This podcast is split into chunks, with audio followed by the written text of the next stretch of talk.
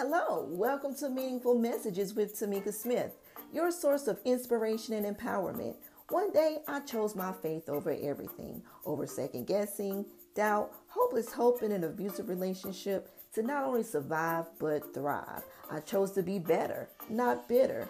As a mother, author of several books, and an advocate of domestic violence, how? I discovered my voice. I underestimated myself. My message resonated with many. From Huffington Post, Good Housekeeping, The Renewal Project, TV and radio appearances, this progressive, extroverted introvert decided to share meaningful messages with those looking for a purposeful life. Get ready to laugh, cry, and leave better than you came in. Welcome to Meaningful Messages. Hey guys, so on this episode, we are going to be talking about casting down vain imaginations. What is vain imaginations? I'm going to get into it. We're going to discuss it. You might get surprised about what I'm going to say. Be sure to take some notes, it's going to be good. This episode of Meaningful Messages with Tamika Smith. Hello, so we are here on the podcast series for Castaway and this is part two for the Faithful February. So I just want to go right into it and talk about casting down vain imagination. So that is in scripture for Second Corinthians 10 and 5. I'm going to start out reading the New Living Translation. And it says, We destroy every proud obstacle that keeps people from knowing God. We capture their rebellious thoughts and teach them to obey Christ. Remember the nursery rhyme Humpty Dumpty? Humpty Dumpty sat on a wall. Humpty Dumpty had a great fall. All the king horses and all the king men put, couldn't put Humpty together again. I might be paraphrasing, but you get it, right? So, what are the underlying things of Humpty Dumpty that he dealt with? He dealt with pride, he dealt with arrogance, and he dealt with the spirit of I know it all. In Isaiah 2 and 11, it says, The proud look of a man will be humbled, and the loftiness of men brought low. The Lord alone will be exalted in that day. When you fully submit, the stronger you will become, the wiser you will become. What good is it to obtain knowledge and wisdom if you're walking around in pride? We're not walking through life to simply walk it alone. God created accountability in human form. We first saw that with Adam and Eve. As we know, they both dropped the ball. And co partnering with God, it does require total submission, that does require obedience. We can't walk around thinking we know it all, we got it all, and we don't need anybody's help. That's ridiculous think about the areas where you need to grow in. It could be ministry, it could be relationships, it could be on a family basis, a romantic wise relationship, or even a friendship. Are you really ready, willing, and obedient to submit? Success comes from honor. Honor your spiritual, Bible believing leader. Honor the people that created you that relationship may have not have been the best, but it was an act of love that brought you into the world, that brought you here. Honor the place that you work. You may be quote unquote too good for that nine to five, and you know that God has something better for you. You might become an entrepreneur full time. That could be true. But however, comma, while you're there, let's eat some um, humble pie have you considered that God may be testing your level of humility and submissiveness?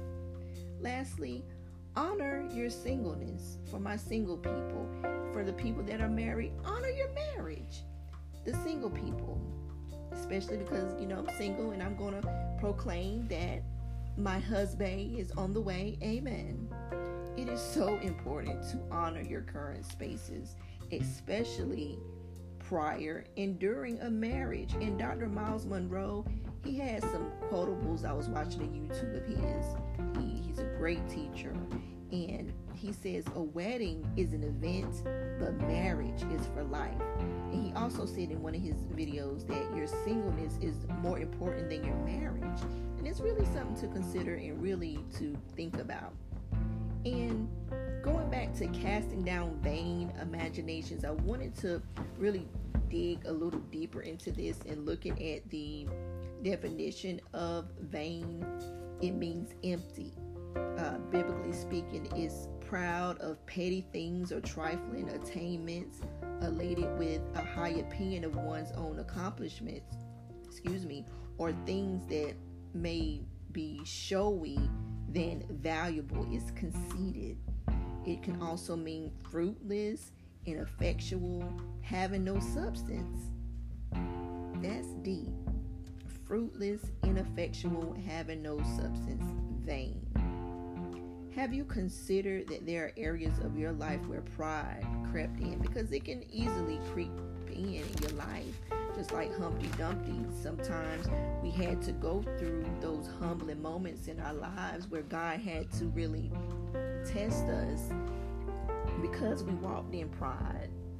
And we don't want to be like the king horses and the king men when they couldn't put Humpty back together again because he was so much, he built up a wall of pride. And there's so much revelation in that, you know, considering the state of this nation of America, and and speaking of walls and a lot of pride will have to be eliminated for things to really change and not just on a political standpoint but also in your own life think about areas of where you have walked in pride or you may still be walking in pride and take an assessment so you can graduate to the levels that God had really wants you to go in your life.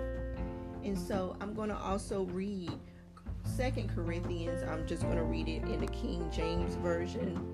Uh, the other versions are great, but it's always a good point of reference to always go back to the King James version. And it says, "Cast down imaginations and every high thing exalted itself against the knowledge of God and bring it into captivity every thought to the obedience of Christ. And so I'm going to cut it down in the message version because it is a cutting and revelatory way of interpretation. And once you get the interpretation, you can uh, have the application to really, that's where, you know, the really growth come in in your life when you not only read, but you apply it to your life because a lot of people know scripture, know scripture, know scripture with no application, still quote unquote doing what they want to do. And as an act of obedience in this walk of Christ and this in this walk with Christ really in this journey, you have to be willing to be obedient. You have to be willing to die to your flesh daily. And so with that being said, Second Corinthians, is five through six in the message version. I believe it's three, if I'm not mistaken. It starts out that way. But it says the world is unprincipled. It's a dog eat dog world out there. The world doesn't fight fair, but we don't live or fight our battles that they may never have and never will. The tools of our trade aren't for marketing or manipulation, but they are for demolishing that entire massively corrupt culture, that corrupt culture. I'm going to repeat that, that corrupt culture. We use our powerful God tools for smashing warped philosophies, tearing down barriers erected against the truth of God, fitting every loose thought and emotion and impulse into the structure of life shaped by Christ. Our tools are ready at hand for clearing the ground of every obstruction and building lives of obedience and maturity. And just some of my final thoughts on this, you know, just like Nehemiah, he took an assessment of the damage, he took an assessment of where the building needed to take place.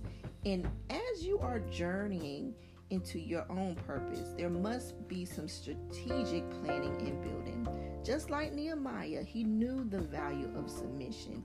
He submitted with the people of authority on earth while trusting his God in heaven. That's really something to think about. And as you're listening and as you're writing, I want you just to consider what areas of your life where you need a solid foundation so that you can build a house, so to speak, structured correctly for that business, for that ministry, for that relationship, or for that goal. Because there will be areas of where you will have to submit, not only to God, but also the people that are willing and obedient to help you. Because as they're helping you, you can be helping them because it should be a law of reciprocity. It has to be. Because it's going to require your own willingness and obedience. So that's my message with you guys. This is Tamika Smith signing off on this episode of Meaningful Messages. Have a great day.